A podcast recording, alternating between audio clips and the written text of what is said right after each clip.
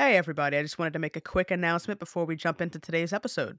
We will be taking a short break after episode 14 because episode 14 will wrap up our second season. We're gearing up for an all new season, so be on the lookout for updates on when season 3 will be out, and in the meantime, we will also be dropping some mini-sodes your way. So be sure to check those out.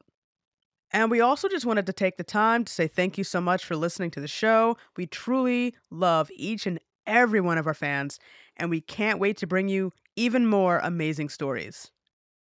Just a warning this episode may contain language or topics that may not be suitable for all audiences. Listener discretion is advised.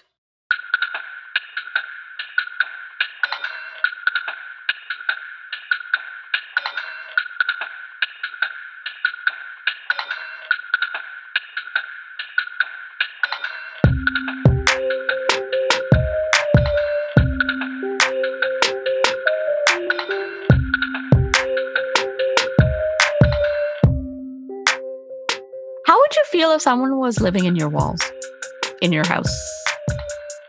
Oh, that's a very different type of question.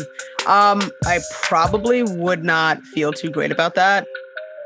No, not a normal super, thing. No, I, I think I'd be super creeped out about that. You know, get the authorities involved. it's not that's not a normal thing to have somebody living like in the walls of your house. So if you heard knocking from the walls, or if you heard weird noises when you were sleeping, what would you think was happening? I mean, I'd probably feel like the house was haunted and I'd get the hell out as soon as possible. Okay, so then you wouldn't call the cops. I would, would... probably call the cops after I got out of the house. okay. So well, you would okay. think you would think it's supernatural. Well, eh, I mean, you don't know, right? Like, I mean, my thing is this, right? Like, I'm totally into like investigating horror situations and like scary situations, right? Like, like haunted houses and those kinds of things. But like, knocking from inside the walls is not like a normal thing. I would probably exit my home and call the cops. Yeah. Well, that happened in a small town in Massachusetts like a couple decades ago. So this is the case of Danny LaPlante. There were two teenage girls who were sisters in Townsend, Massachusetts. They started hearing things in their walls. One day, they decided to do a seance in order to speak with their dead mother. And the seance worked. What do you mean it worked? So they heard knocking from the walls when they would talk. Yeah. When they would call out for their mom. That's really creepy. Isn't it? And then they would see things moving from one place to another. Also, like furniture mean? moved. Oh, like it moved. Like when they left the room, it was moved, and they came back in. It was a different, like in a different spot. Yeah, in a different spot. Um, maybe the next day or something. Yeah. Uh. yeah. And one day, apparently, items were just like laid on a dining table. And then the next day, they were on the floor. What? Yeah. So obviously, like Danny LaPlante, you know, like did that, right? He so he was in the house in the walls? Yeah he was in the walls he would come out of the walls to do whatever he needed to do and then he would go back into the walls do the knocking which became regular and they were just the girls were just convinced that it was their dead mom talking to them in some way. Jeez so i mean this sounds like I don't know. Like it sounds so unreal for that to actually happen. Like that doesn't sound real, but it is, right? Sounds like a horror movie, right? It really is like a yeah, horror it movie. It's like a real life horror movie. I mean, a lot of horror movies, right, and things like that are based off of like urban legends and like these sort of like stories with cult followings, it reminds me of the what what is it? The Boy, which is the doll that would like move, right, and like be in different places throughout the house. And actually, it is pretty similar. In the end, you find out like it's the son, and he does live in the walls of the house. Oh my god, this is getting worse. and and you ask me why I don't watch horror movies because I they mean- become a reality sometimes. Well, I am a horror fanatic, so She But- is, guys.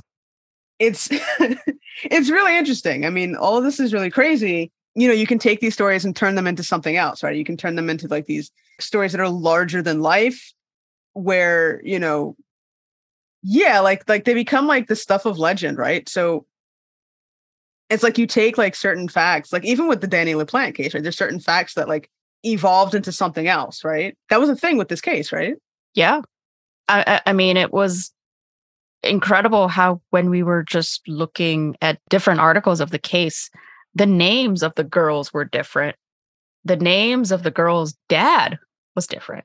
One thing that seemed to be constant was actually Danny LaPlante's name.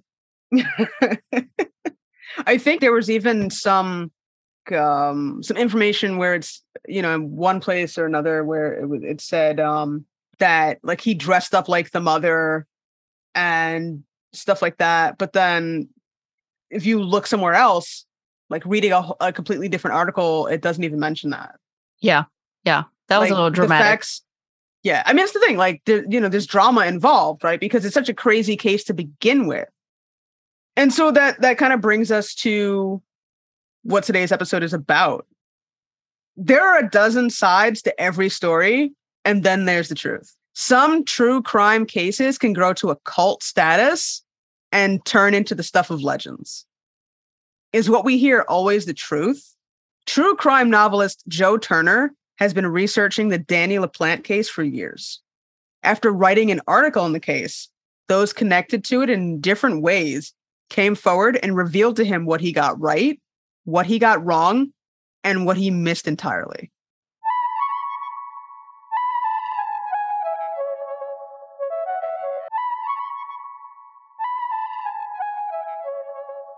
Thanks, Joe, for being on the podcast today. No problem. Thank you for having me. So, can you tell us a little bit about yourself, about your background, uh, why you chose true crime? Ah, yeah. Well, well, I'm a British true crime author. Um, I fell into the genre probably uh, about 15 years ago now. It just all started very slowly. I wrote some articles for a couple of websites, like non-paid gigs, and then I gradually just kind of moved through the ranks. And I started working for a few different websites, a few different podcasts. I wrote for some newspapers, and then over the like five years or so, I managed to turn it into a, a relatively um, lucrative career, I guess.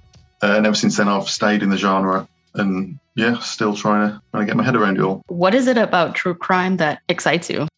Ah, it's a good question. Um, It's a hard question, right? Yeah, it really is. I mean, there's a, there's the whole mystery aspect of it. Like, you know, I hate unanswered questions, and I love trying to dig deep enough to to find an answer that no one else has ever gotten. There's that kind of aspect to it. And it's because I grew up with like horror movies and stuff like that, like Silence of the Lambs and Texas Chainsaw Massacre, and that kind of affected affected my love for it. I don't think there's any one reason why I'm attracted to it. It's just there's some invisible connection in your head that I can't, I can't quite manage to to vocalize to verbalize. But I think it's the whole the whole mystery thing because like I'm mostly attracted to cases where there's either not an answer or the answer is not fully realized, such as as LaPlante.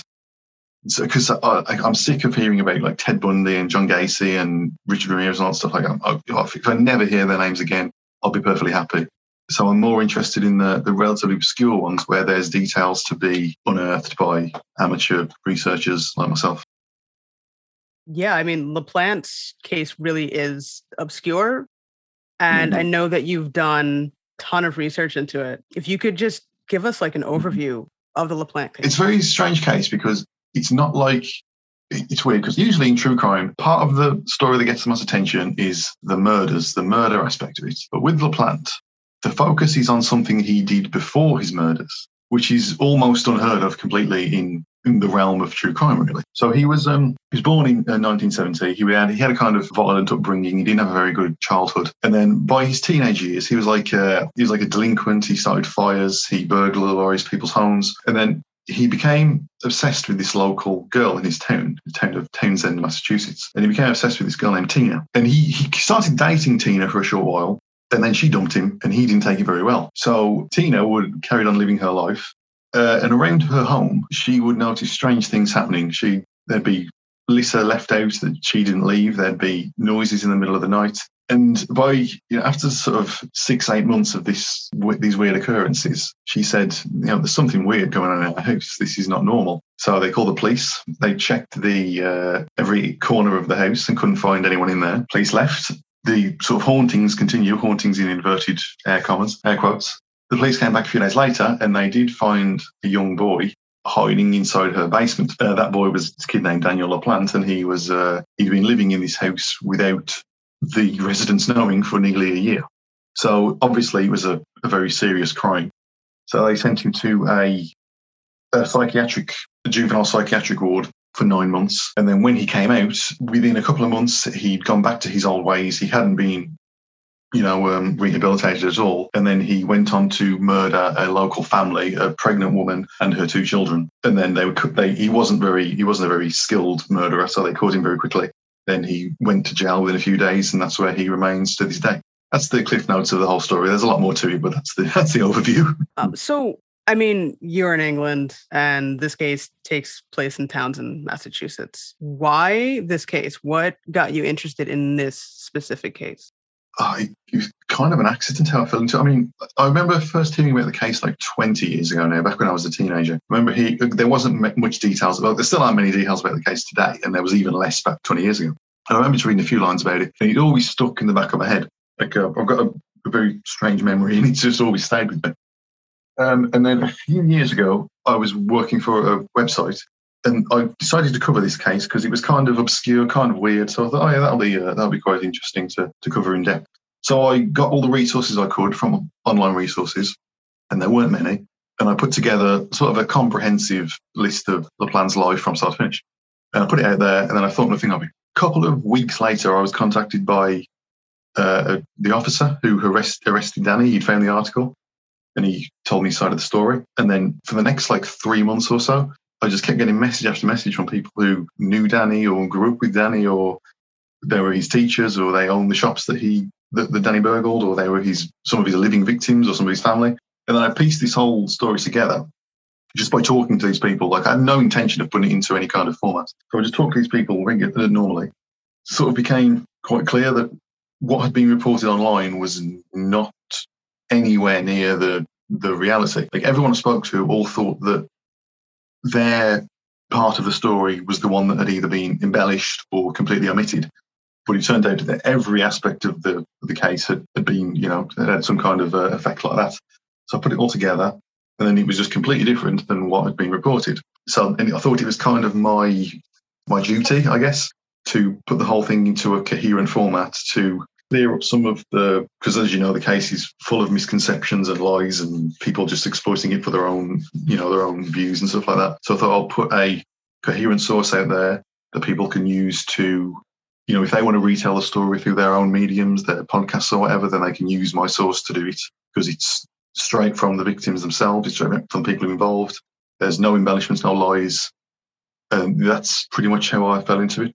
And of course the, the case is interesting enough to for me to want to pursue it. You know, I mean, like I remember when I first heard about the case twenty odd years ago, and the, I heard about the him living in the walls in air quotes again, and it kind of it became like my I don't want to say obsession, but I think everyone's got a kind of what I call a white whale, like Moby Dick.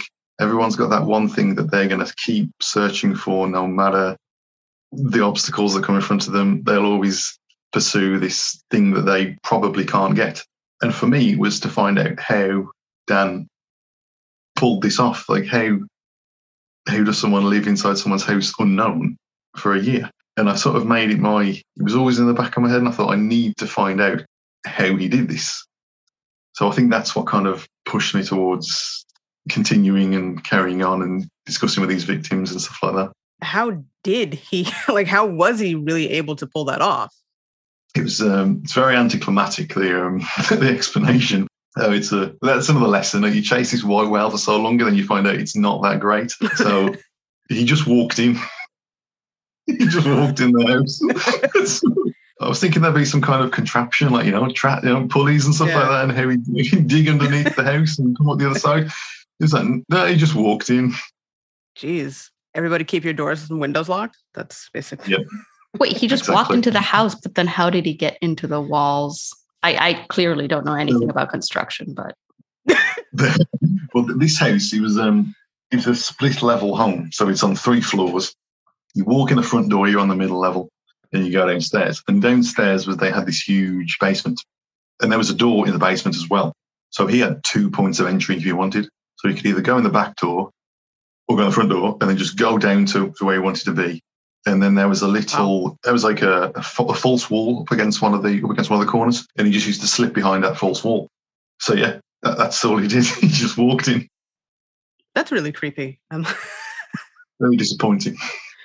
it's it is anticlimactic, but it, it's also still creepy. much so. I think what's interesting and what's like dramatic and fascinating is that it actually happened. Maybe not in the method in which it happened is exciting, but you know, the boy in the walls and that's you. Yeah, I mean, I don't know any. There's, I think there's like a probably about a handful of cases of this ever happening in history. In most cases, it's like squatters living in people's attics and lofts Yeah. and stuff, but actually living in the same area that the other people are as well. Mostly unheard of. There can't be any more than sort of ten cases of it ever happening in in modern history. But then again, that's another thing that kind of draws people towards it and gets them fascinated. Really. He basically had a daily peep show. Yeah, pretty much. You did have um, holes in the walls as well, Oh, so that he could watch them during their most intimate Oh. moments. And and the girl that that was in there, she was, you know, I hate to talk about fifteen year olds in this way, but she was sexually active, so there was a, a very high chance that he watched her during the uh, these acts of intimacy. But that's gross. Yeah, And she was the one that she broke up with him. yeah Or they went on was her two s- days. Okay. She she felt sorry for him basically, and then she just um, ended things in a. She thought she'd seen the last of him, but he was still there, watching her all along. Ugh, Gross. that's- Yeah, it's not nice. so with this case, right? Every time I look up information for it, for the most part, I see the same regurgitated information over and over again. And Yeah.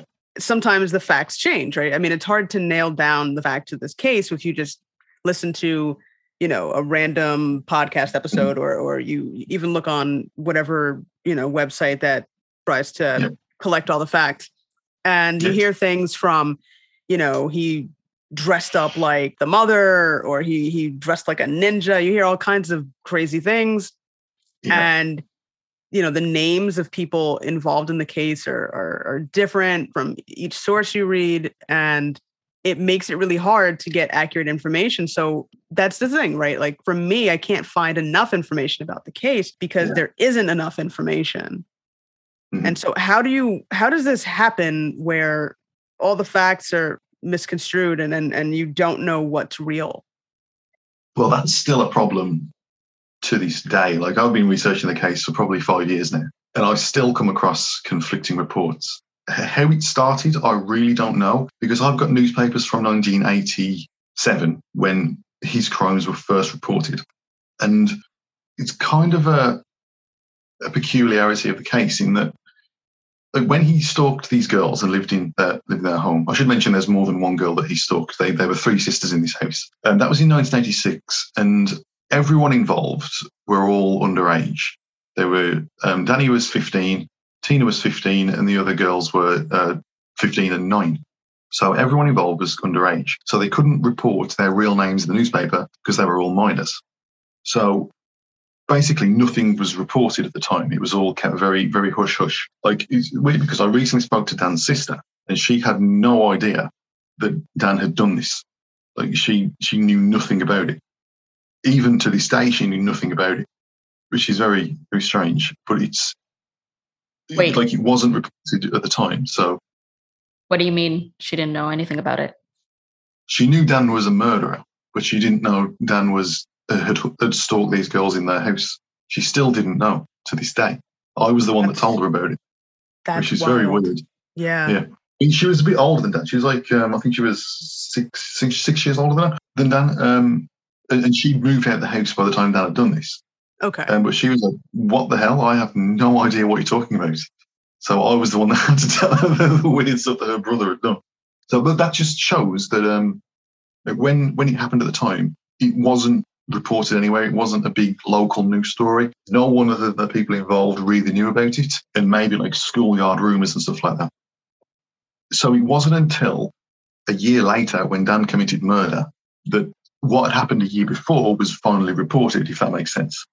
Like they Yeah. would pre- Wow. preface the stories by saying, "Oh, a year ago in 1986, Dan also stalked this home to kind of give a you know an intro to to make it kind of a more sensational news story." You know, so they say, "Oh, a year ago he stalked these girls, and now this year he's committed murder," um, and that was the that was the time when it was first reported and when people started learning about it outside of you know Dan's close friends and the people involved stuff like that. So by that point, the kind of the facts had been a little bit jumbled, and I think they were in, interviewing some of the officers that were there at the time, and some of the officers their memories. You know, you, you can distort events quite easily in the span of a year, and plus, you know, at, the local precinct, officers will have talked, things will have evolved and mutated, information will have changed, and the journalists were getting their information from them.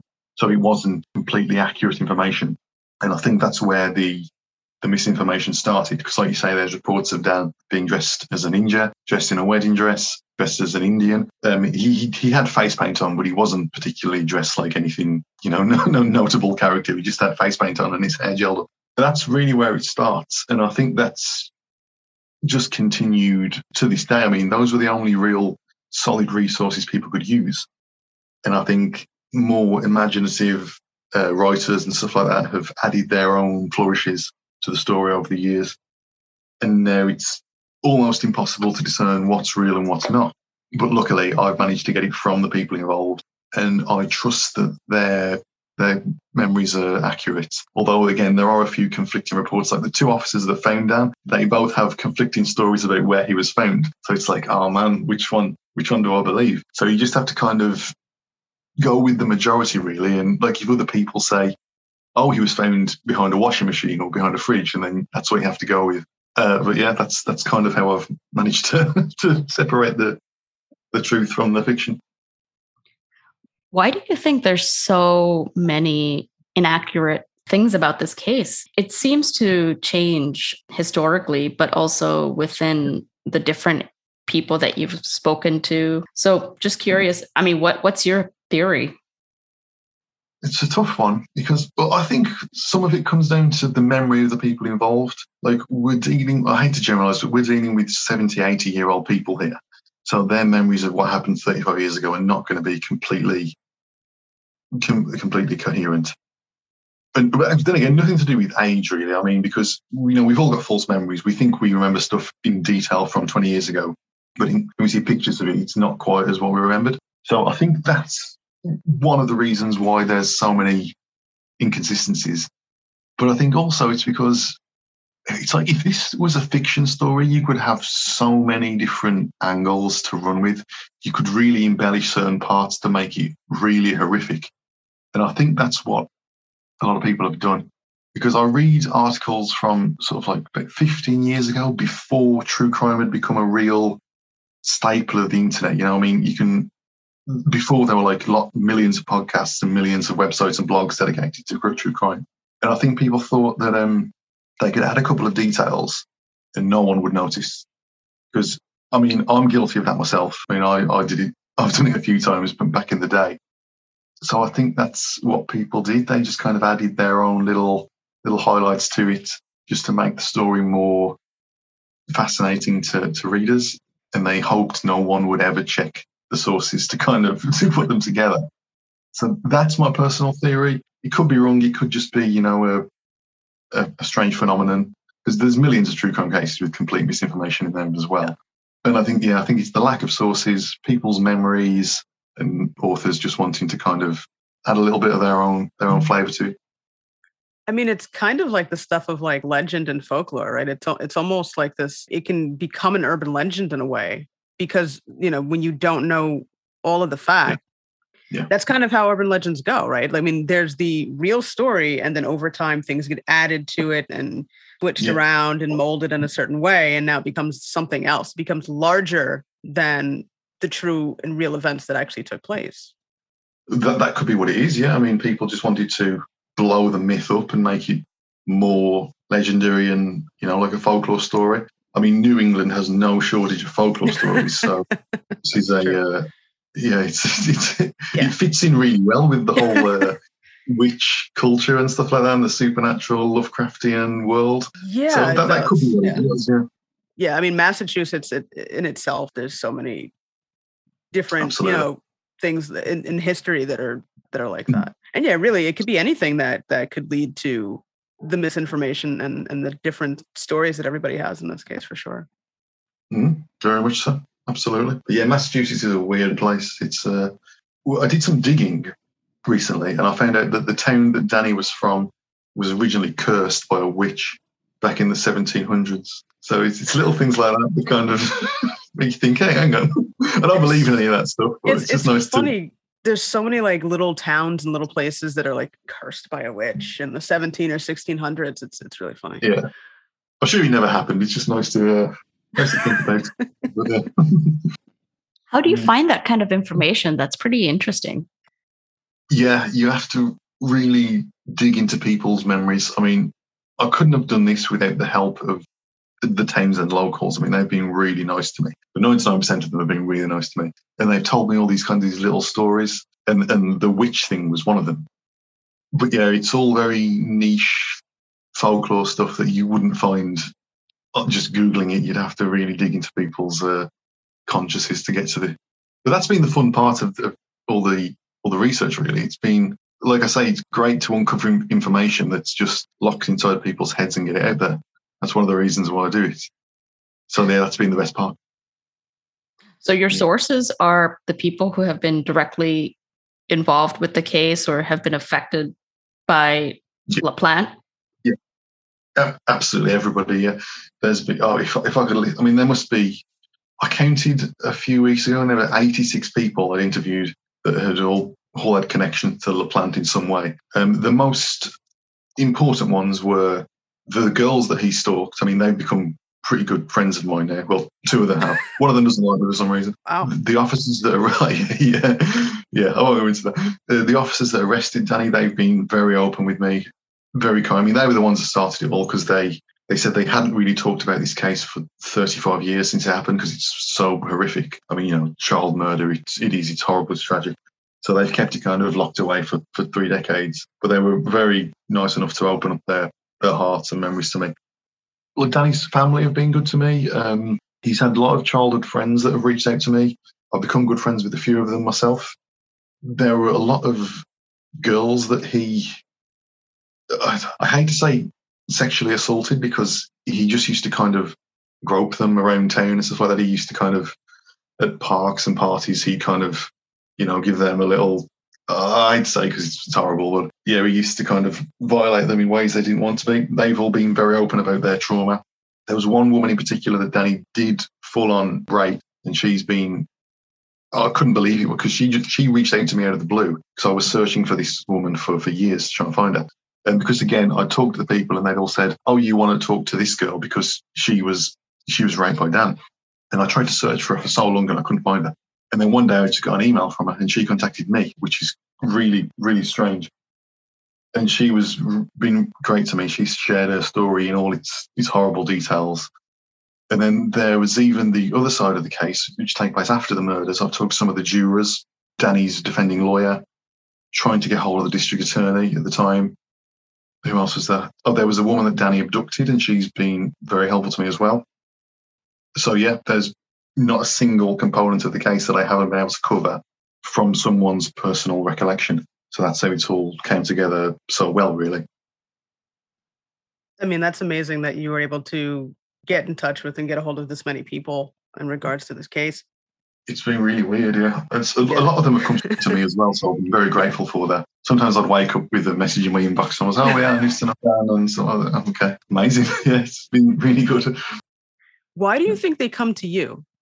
Well, that, that's something that I've been racking my brain over because at least six, maybe no, seven people involved in this case have all said to me, I haven't spoken about this for 35 years. I've never spoken to anyone about this. One of the girls eh, that Danny stalked, there were, there were three of the girls. There were Tina, Kathy, and Karen. And Kathy's become a really good friend of mine. And when she first reached out to me, she said, I haven't mentioned this to anyone, even my family. Nobody knows that this happened to me Wow. 35 years ago. This has never left my lips in over three decades. So I was like, oh my God, okay. And that got me thinking, why now? Why have they only Right. just come to me? And honestly, I don't know. because you think the answer, I don't know. I think it's because, well, for one, it's become clear that Danny's never getting out of prison. He's going to stay in there till the day. And Yeah. it's been up in the air for a few years because he's had a lot of parole hearings and he's been messing with the police. So Yeah. there was always this fear that he might get lucky and maybe get out. But it's become clear it's not going to happen. So I think everyone's a little more reassured that they're safe from him. That makes sense. Yeah, uh, that's that's one one part of it. Another reason is I don't know. I'm really trying to rack up. I mean, have you got have you got any theories why some people might only talk about it after 35 years? It's weird because they've all started talking about it at the same time. They've Hmm. all in the past year. These seven people have all been openly discussing about it, and people have tried to find them in the past, and they've all said no. Like the the girls involved, they've been contacted by uh, film companies, production companies to make films about it, and they've all said no. Said no, I don't want to talk about it. But they've all talked to me, and I don't understand why. Maybe it's my Britishness that they Yeah. just can't resist. I Yeah. don't know. It, Yeah. it could be Yeah. your approach to analyzing the case, possibly. You, you do seem to have a, a big passion for trying to get the facts Yeah. and, and get the story straight, and that might be what interests them. Yeah, yeah, it could be, I guess. Oh, it's, but so a few people have told me to get lost, and I, and I, I don't blame them. I fully expected a lot more people to say, "No, I'm not talking about this. Go away." Uh, but the, the- the key elements of the case have all been very, very responsive to me. Well, you're right. Maybe it could be the way I approach. I mean, I always approach them with respect, and I always, you know, I, never hound anyone. If they say no, then it's, it's no. One of the girls involved, she said she didn't want her name involved in my book, so I've had to kind of take her out. But yeah, I've got to respect these things because it's their trauma, and it's not my not my place to kind of to try and profit off it. It's their their stories, so I understand that. So yeah, it, it could be that, but really, I don't know. It just maybe everyone's just realised now is the time to talk about it. If they don't talk about it now, maybe they never will. I mean, a lot of them are getting old, like into their 50s, 60s, 70s, 80s even. Um, so maybe it's that. Yeah.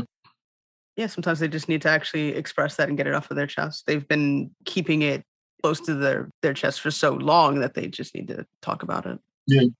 It could also help that you are, I'm sure the people that have contacted them are also outsiders, but you are across the pond, you're from a different culture. I wonder if that makes a difference. But also the fact that you just don't seem to have an exploitative nature and they Yeah, reached out to true. you, right? I would be more suspicious if somebody was reaching out to me because I had something traumatic happen.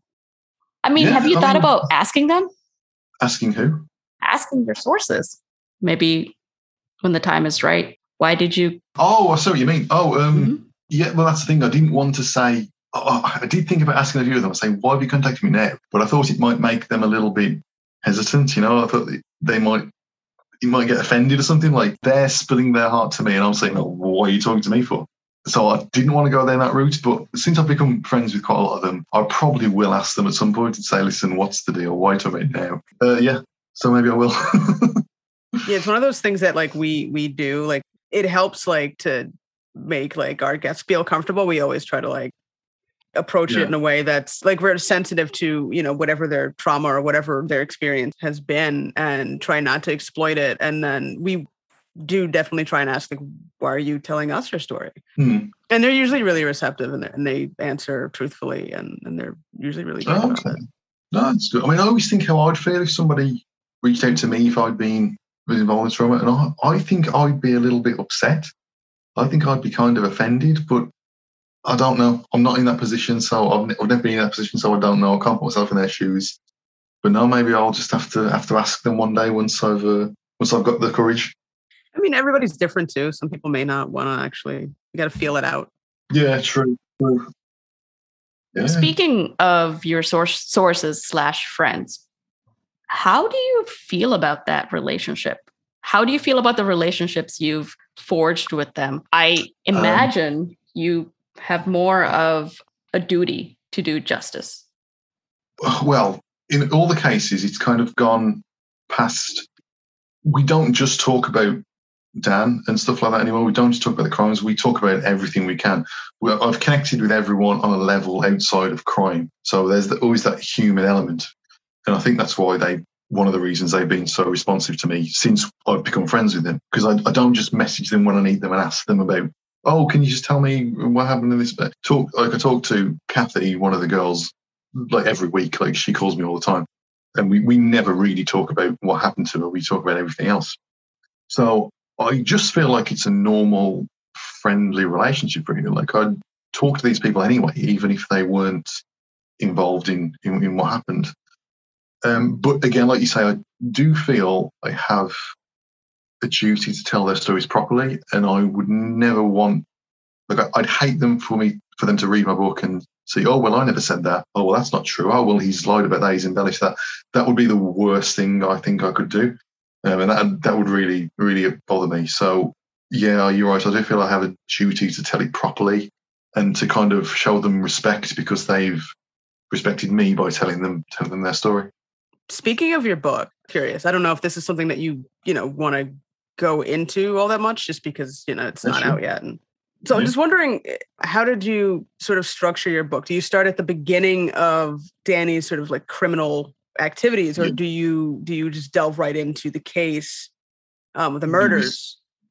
Uh, we go right back to the start, right back to everything, because I think that's what people really will really connect with. They um, like I remember I open with um, a scene from uh, the the murder case because uh, I thought that's the thing that kind of grabs people, and that's one of the reasons why most people will read it hear about that part.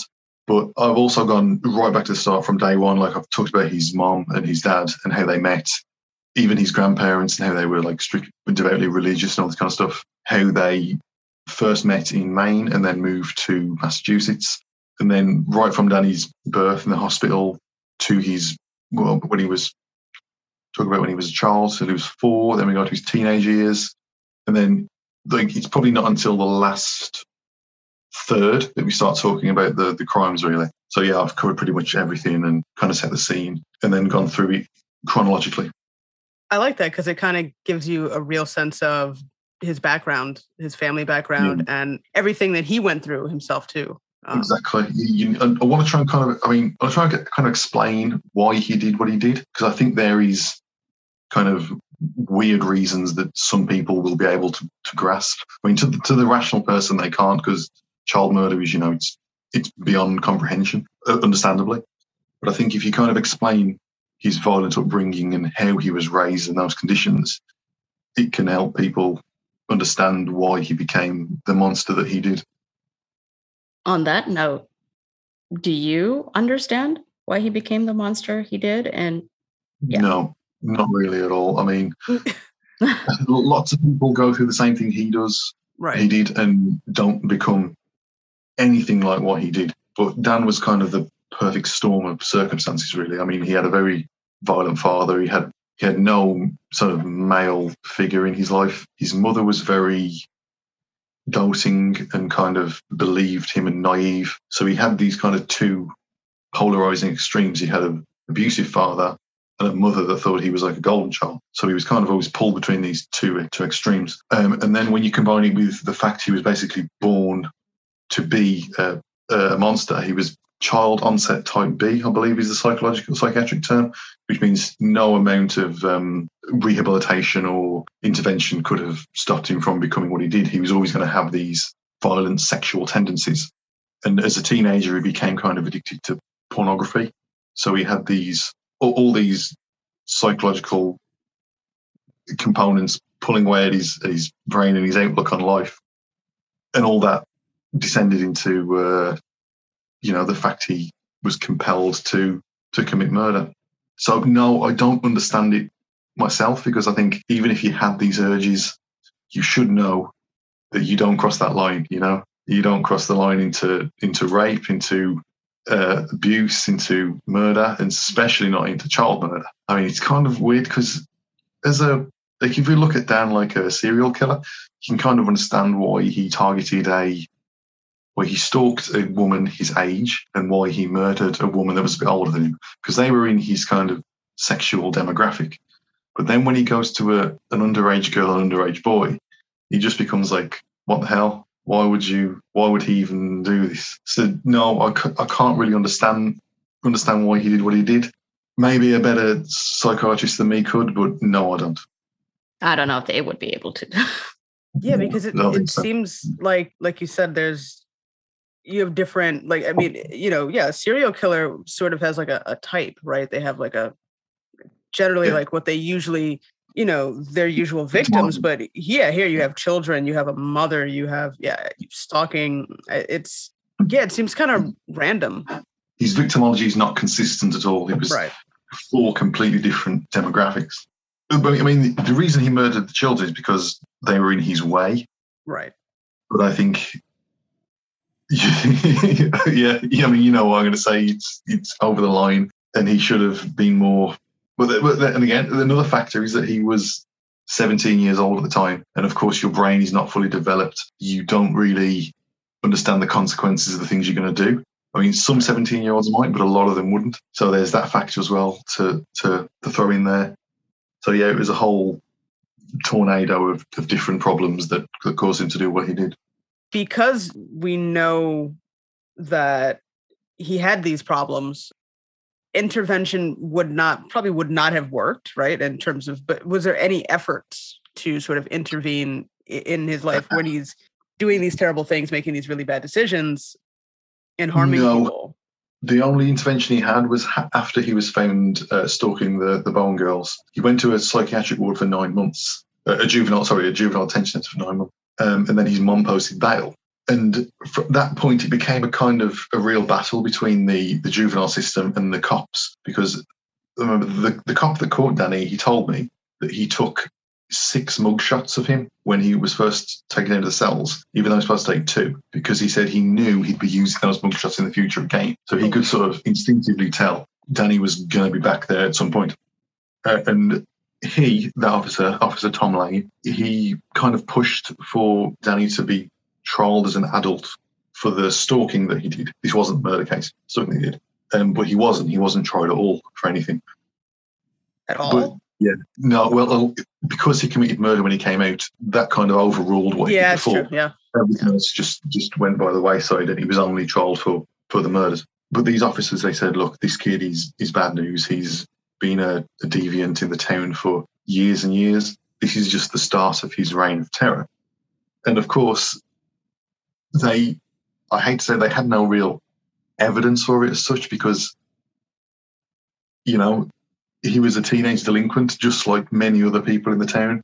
I mean, yeah, he'd gone one step a bit too far and, and stalked these girls, but didn't indicate to the courts that he could be a potential murderer, even though, you know. But then the cops, they've got like a, they can sense human nature, yeah. can't they? They've got, they can read people. Maybe the courts couldn't. They're more by the books and you know strict so it became a kind of bone of contention between the, the courts and the cops because they were they really wanted to push Danny for harsher punishment and to ideally keep him locked up for life because they knew he would he would be uh, he, would, cause more trouble and he did. So yeah, it's a very it's still a kind of a sore subject with some of the some of the people involved today. They still say, oh, if they'd have tried Danny as a as an adult during the stalking, he wouldn't have done what he did. Uh, so yeah, they kind of tried, but not to the extent they could. But it depends on your on your view. I mean, a lot of people would have done things differently. This court just happened to not do it that way. So I think maybe if it happened in another state, it would have been a different story. But we we don't know. Obviously, you know you've done a lot of work on on the LaPlante case, and I'm sure there are things that interest you beyond that. So, yeah. what else are you up to after the LaPlante case, I'm doing a book on. Um, I do a lot of work with um, Japanese murderers, Asian murderers, And the one case I'm really getting involved in now is the case of a, a guy called Takahiro Shiraishi. You ever heard of him? He was like a teenager who lured people into his apartment and then made them kill themselves. It was a really fascinating case in Japan. He's, he's just been he's just been given execution, a, a death Wow. sentence. So I'm looking into that because it's again, it's like it's, one it's really weird, and there's so many questions to it that, that he just brings up just by that little piece of information there. He lured people and made them kill themselves. Yeah, I need to know more. Like Um, that's immediately. cool. Well, Japan So has is it- a interesting history of kind of having like group suicide. Like Uh, going into the forest and and what is it that that like forest Yeah. where people go to? Yeah, I don't know how, but I mean that you're the case that you're working on, Joe, is interesting. Um, Yeah, seppuku it's called. But yeah, a lot of lot of suicides in Japan. There's um, it's the second highest suicide rate in the world after um, is it Hong Kong's the most or or Thailand? It's some other Asian place. But yeah, it's the second highest rate in the world because their working conditions are just so so harsh. And there's um there's a big emphasis on kind of collectivity and you know, you need to fit in with the collective wow. rather than individual. So people that don't identify with the collective group that are left on the outskirts, they kind of get drawn towards a life of depression, anxiety, and then eventually suicide. That's why it's so so common over there. But it's it's unlike I can't remember the other country that's the that's the, the, the highest rate. But the the contrast is in the country where it's the highest, it's the living conditions and the the squalor, like the third world aspect of it. But in Japan, it's much different. It's the socio-economic factors that drive people to suicide again, it's like kind of like a plant. There's not much information in the Western world about these strange cases that happen in the East. So I like to kind of put them together so the, the West can learn all these horrific details as well. Yeah, I love the strange cases. Those are I always love research and find like just the strangest things. what's your pro- uh, research process like? How does it differ from a journalist? And I wonder if that's also one reason why you're more approachable. Hmm. Uh, I, I've never thought about this question. My research process is to just kind of compile it all in a big Word document and try and put their notes in the correct place so that when I look back at it, it's all in a chronological order. So that's the only approach that I've ever used is to just uh, record what people tell me, transcribe it somewhere, and then try and see if it matches with what other people have told me you know, and then try and slot it into my master file of information and see if it fits and see if everything else is on board with it. But yeah, I've, I've, I've never thought about that before. I just dive right in and hope for the best, to be honest. So you're I've kind of like your a- own detective. Yeah, I guess I guess I am. I've never thought of it like that. Dive right in and, and let it sort itself out, I guess. Oh, yeah, I don't know. I, don't, I didn't think you, you'd have one. I think you just kind of find people and interview and see where it goes from there, I guess. I've never gone in with a kind of a game plan. I've always just gone in and winged it. Like I've never had questions planned or anything like that. I'm Mhm. just kind of like I talked to Dan's uh, sister for the first time last week, and before I, I didn't even think about it before I dived in. I just called her and thought I'll just wing it and see what comes out the other side, and it came out pretty great. So couldn't complain. Sometimes that's the best. Yeah, maybe that's uh, maybe that's the trick. Just dive in. Don't think about it. Don't think too much. Don't overthink things. Just get in and start talking. Just do it, met. right? Yeah. Yeah, just do it. Uh, Shut up and do it. How do you think your experience with the case or your rapport with the sources would have changed if you were in the US? Is that something Ah. that you've thought about? if I was in the US, I'd be tempted to visit them in person. Oh, Would that get a better result? I don't know. I mean, I've got a friend in Townsend who does that kind of thing for me. Like he goes and talks to people that I've, you know, become acquainted with to get the to give the kind of personal touch. So I think that would be the major difference if I was over there. But like you say, that could be a, a negative because people might be more maybe it's the fact that I'm different and alien that people are willing to talk to me because it's kind of like there's a a barrier kind of thing. Like they're not talking to their neighbour who's going to tell everyone else in the town. They're talking to someone miles away who they've got no mutual acquaintances with. Uh, so maybe it would have been a detriment. I don't know. I have to think about that one. I don't, I don't know. What would you want to ask him if you ever met him? That's a good question. I think the first question I- should be Would you want to meet him? That too. yeah, I would. I I know he'd lie to me because he tends to lie a lot. So, first of all, I'd say I'd want to ask him why he did what he did. I don't think he's telling me the truth. Uh, although, then again, he did. Like, I talked to a guy that was in prison with Dan. He said Dan was very open about what he did, and he just said, "I did it because I liked it." So maybe, maybe I'd talk about that with him. But really, I'd want to talk about his childhood and how he think it affected him. I really want to talk to him about his dad because I think his dad is one of the reasons why he became what he did. So I'd really want to delve into that kind of that kind of life because I, I don't think he's ever really talked about it to anyone. So I'd first of all I'd try and zone in on that part of his life, and then I'd I'd want to ask him the the hows and whys of how he managed to stalk the the, the sisters. Because again, I like I think I've got all the answers, but there might be something that I I'm not not aware of. And then then I would have to ask him. I'd say, why did you kill two two innocent children? So yeah, that's all I'll have to ask him. And then I don't think he'd tell me the truth. I think he'd just uh, come up with some lame excuse. But that's all I could think of asking him, really. I know everything else. You do. Yeah, I feel like if you can get Yeah. him to trust you, maybe he can open up enough. But I've tried to. I emailed him loads of times. I've, Okay. that's, I've, I've talked to him via proxy through uh, his mom and someone else in his prison, but I've never talked directly to him. He doesn't get many visitors, and he's not really the social type, as you can imagine. And he's, he's obviously very depressed and stuff because he's he spent his entire adult life in jail. I mean, he's been there since he was like 18, and he's 49 now, I think. This is fun. I enjoyed it. This was fun. Yeah. This was fun. Thank you. Yeah, Thank you so for much. having me. Thank you for having me. And uh, I can't wait to listen to the episode. When is it going to be out? Tomorrow. I Um, hope. Yeah, tomorrow. We we work quickly. Well, thank you. Thank you. Thank you for Thank you. time. We'd like to thank Joe Turner for being on the show today. It was great talking to him about the Danny LaPlante case, learning the ins and the outs, and how he leveraged relationships with people who have been affected by the case personally. Thanks for tuning in to this episode of Bound by the Cloak. To learn more about Joe Turner, check out his website, joeturnerbooks.com. Look out for Joe's book, The Boy in the Walls, coming soon. We'll be back in a couple of weeks with another episode. See you next time.